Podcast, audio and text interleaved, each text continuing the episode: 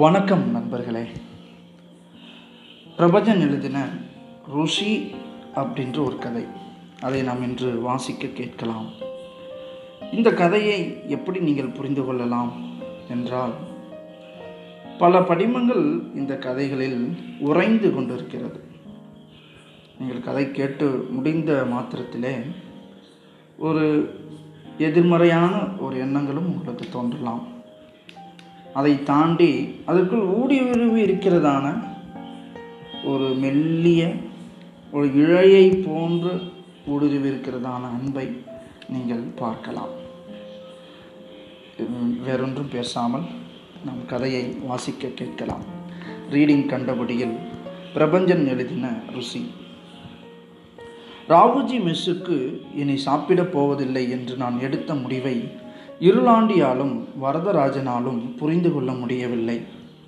கல்லூரி வாசலுக்கு நேர் எதிரில் ராவுஜி மெஸ். சாப்பாட்டுக்கென்று மதிய வெயிலில் வெந்து கொண்டு நடக்க வேண்டிய அவசியமில்லை. வகுப்பை விட்டு வெளியே வந்தால் தூங்கு மூஞ்சி மர நிழல். நிழலில் நனைந்து கொண்டே சரியாக மூணு நிமிஷம் நடந்தால் திருவையாறு மெயின் ரோடு. ரோட்டை கடக்க மூன்று வினாடி. ராவுஜி மெஸ்ஸில் காலை வைத்தால் தஞ்சாவூர் தாட்டிலை உரித்து கொண்டு கிடக்கும் வருகிறவனை நோக்கி. என்னடா சுத்த கிறுக்கு பயலாக இருக்கியே? வயிறு பசிச்ச மூணாவது நிமிஷத்தில் இலைக்கு முன்னால் உட்காரலாம். இந்த மெஸ்ஸை விட்டுட்டு எங்கே போகலாங்கிற? நாலு பர்லாங் தூரமாச்சு நடக்கணுமே வேறு மெஸ்ஸுக்கு என்றான் இருளாண்டி. நான் உறுதியாக இருந்ததால் தெற்கலங்கத்தில் இருக்கிற பச்சை மாமி மெஸ்ஸுக்கு நாங்கள் மாற்றிக்கொண்டோம் ராவுஜி மெஸ் அப்படி ஒன்றும் மோசமில்லை. உட்காருகிற பந்தி பாயுமா பாய் முதல் பரிமாறுகிற எவர் சில்வர் பாத்திரங்கள் வரை புத்தம் புதுசாய் குளித்துவிட்டு நிற்கிற குழந்தை மாதிரி பளிச்சென்று தான் இருக்கும். தாராளமாய் விட்டு நறுக்கிய தலை வாழை இலை தான் போடுவார். உடல் சுத்தம் ஓம்புவதில் ராவுஜி ஒரு பூனை மாதிரி. எத்தனை சூடாக எடுத்து பரிமாறினாலும் எத்தனை பேருக்கு பந்தி வைத்தாலும் உயர்வை ஒழியாத தேகம் அவர். சட்டை அறியாத உடம்பு. முழங்கால் வரை இறுக்கி இறக்கி கட்டிய கரை போட்டு துண்டு. எப்பவும் நெற்றியில் துளங்கும் நாமம். நிரந்தரமாக தங்கிவிட்ட பாவமற்ற சிரிப்பு.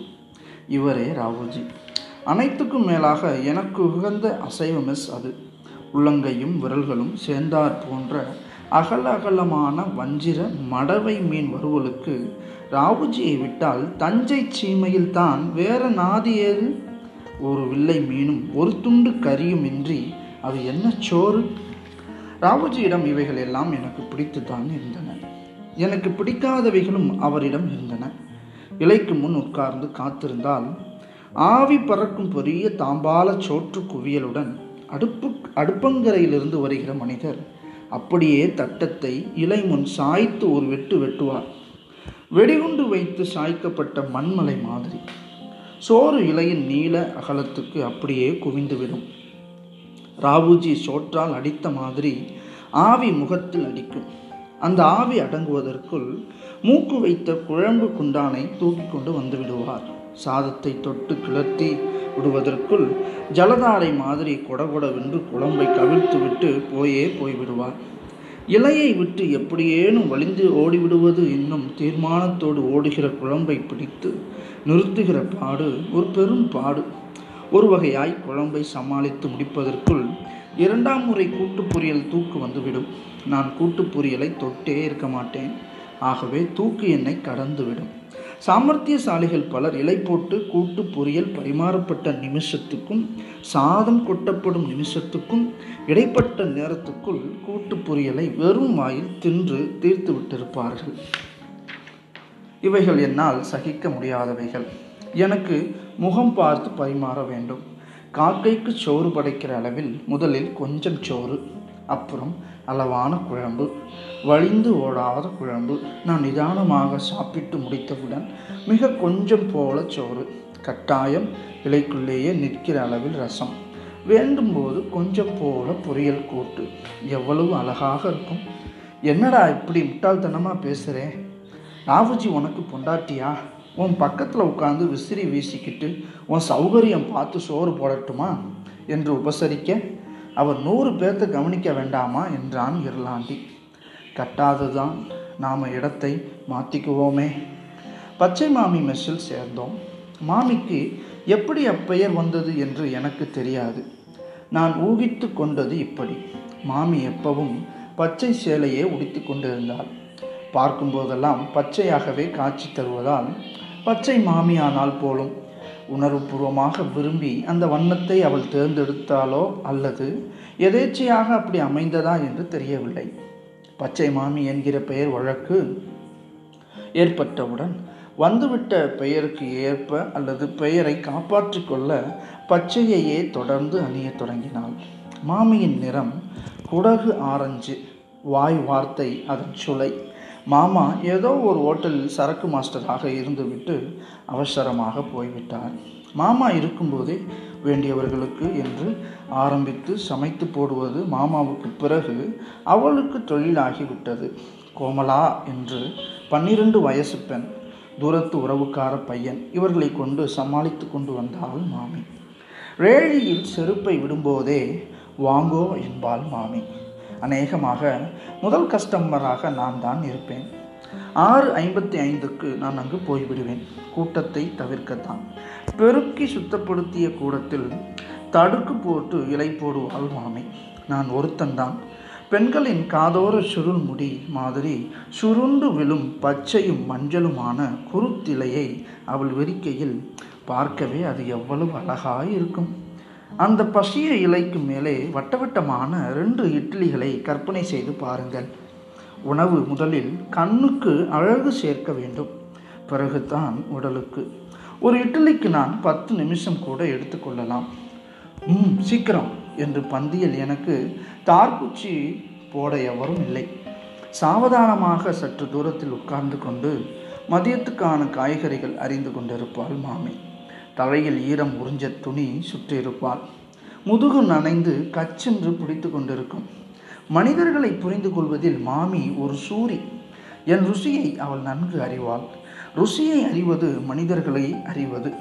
பாம்புக்கும் மனிதனுக்கும் வித்தியாசம் இருக்க வேண்டும்.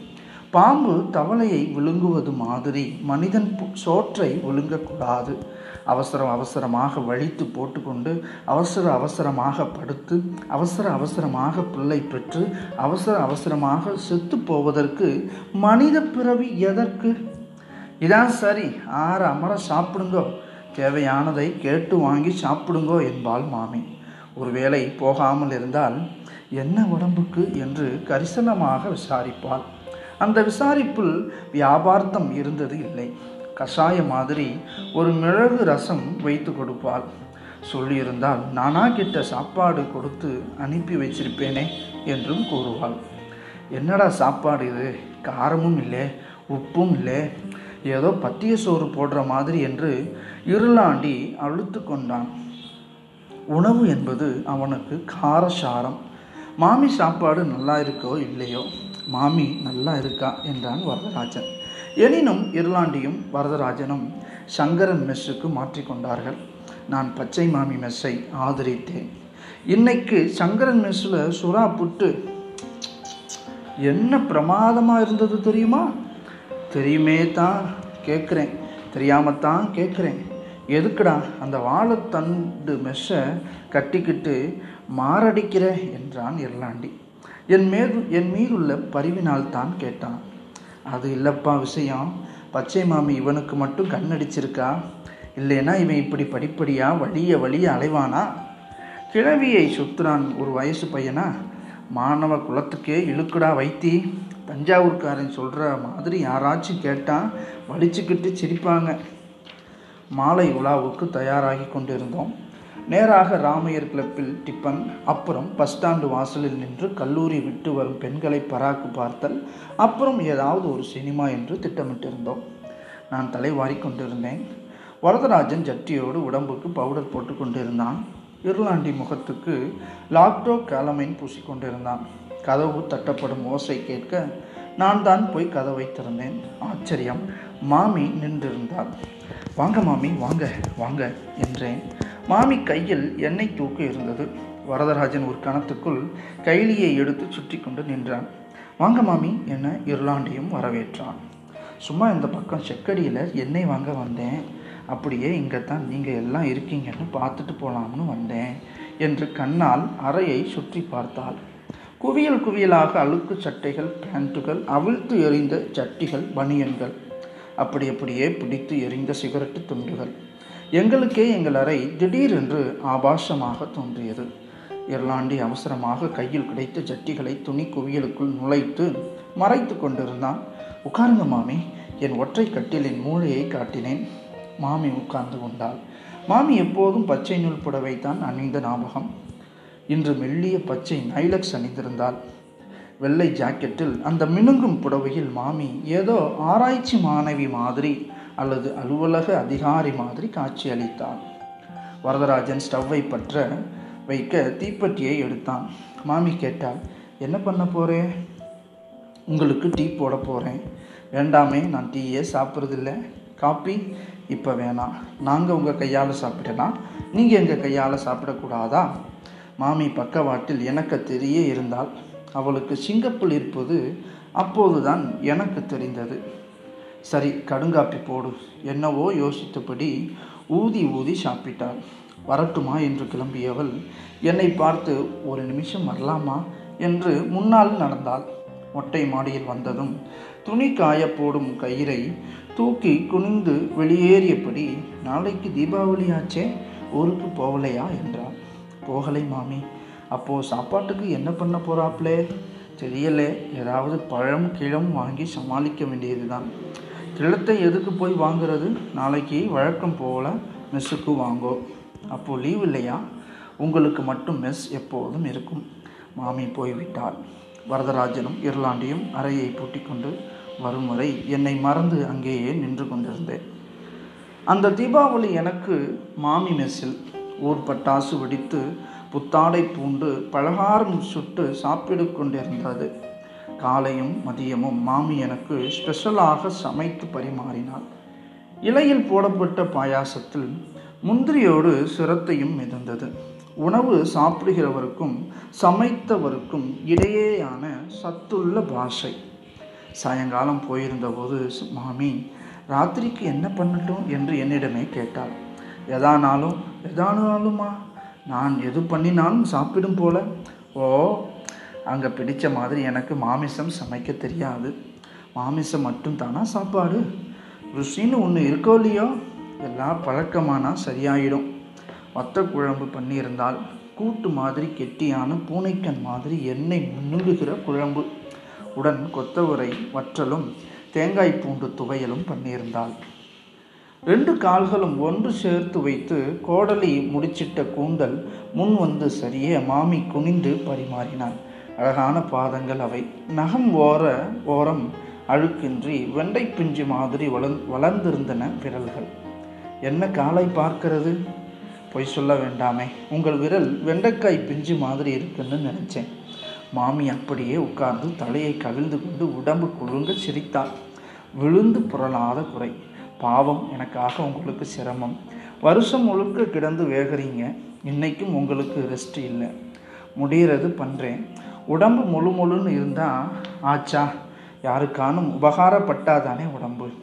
கோமலா வர நாளாகும் போல தாத்தா சீக்கிரம் விட்டுடுவாரா? மகன் வயிற்று பொண்ணாச்சே. இந்த நாளாகவும் இன்னும் ரெண்டு நாளாகவும் ஆகும். வரட்டும் சின்ன குழந்தைங்க சந்தோஷமாக இருந்துட்டு வரட்டும். எனக்கு தான் இருக்கவே இருக்கு அடுப்பும் கரியும். கையை கழுவி கொண்டு வரட்டுமா என்றேன்.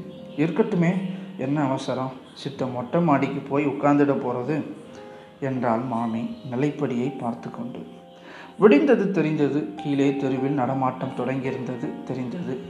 யார் வீட்டிலோ தண்ணீர் தெளிப்பது கேட்டது. விருட்டென்று எழுந்து உட்கார்ந்தேன். கையெட்டும் தூரத்தில் அந்த ஒற்றை ஆள் மெத்தையில் கையும் காலும் தரையிலும் உடம்பு மட்டும் மெத்தையிலுமாக மாமி உறங்கிக் கொண்டிருந்தாள். வெறுமே அள்ளி போர்த்திய துணி விலகி இருந்தது போர்வை எடுத்து மாமிக்கு போர்த்து விட்டேன். பன் பனி பெய்து கொண்டிருந்தது. சத்தம் எழுப்பாமல் கீழே வந்து கதவை திறந்து வெளியே வந்தேன். கதவை மீண்டும் சாத்தி வைத்தேன். மனசு குறுகுறுத்தது யாரும் பார்க்கிறார்களா? என்று கவனித்தேன். மனிதர் யாரும் பார்க்கவில்லை. இறங்கி தெருவில் நடந்தேன். மாமியை நினைக்கையில் கொஞ்சம் வருத்தமாயிருந்தது. எல்லாம் ஒரு ஒழுங்கான சரடிலேயே சென்று முடிந்ததை உணர்ந்தேன். என் முதல் பெண் சிநேகிதியை நெஞ்சில் வைத்து கொண்டு நடந்தேன். குழந்தைகள் வெடித்த பட்டாசு தாள்கள் தெருவை அடைத்து கிடந்தன. அரை நண்பர்கள் எங்கோ போயிருந்தார்கள். ஆறுதலாயிருந்தது. யாரையும் முகம் பார்க்க சங்கடப்பட வேண்டிய அவசியமில்லை. அனாவசியமாய் பொய் சொல்ல வேண்டிய அவசியமில்லை. குளித்தேன். அழுக்கு தீர வேண்டும் என குளித்தேன். எல்லா அழுக்கும் கலைந்து போக வேண்டும் என குளித்தேன். குளித்தால் அழுக்கு போய்விடுமா என்ன? என்றும் இருந்தது.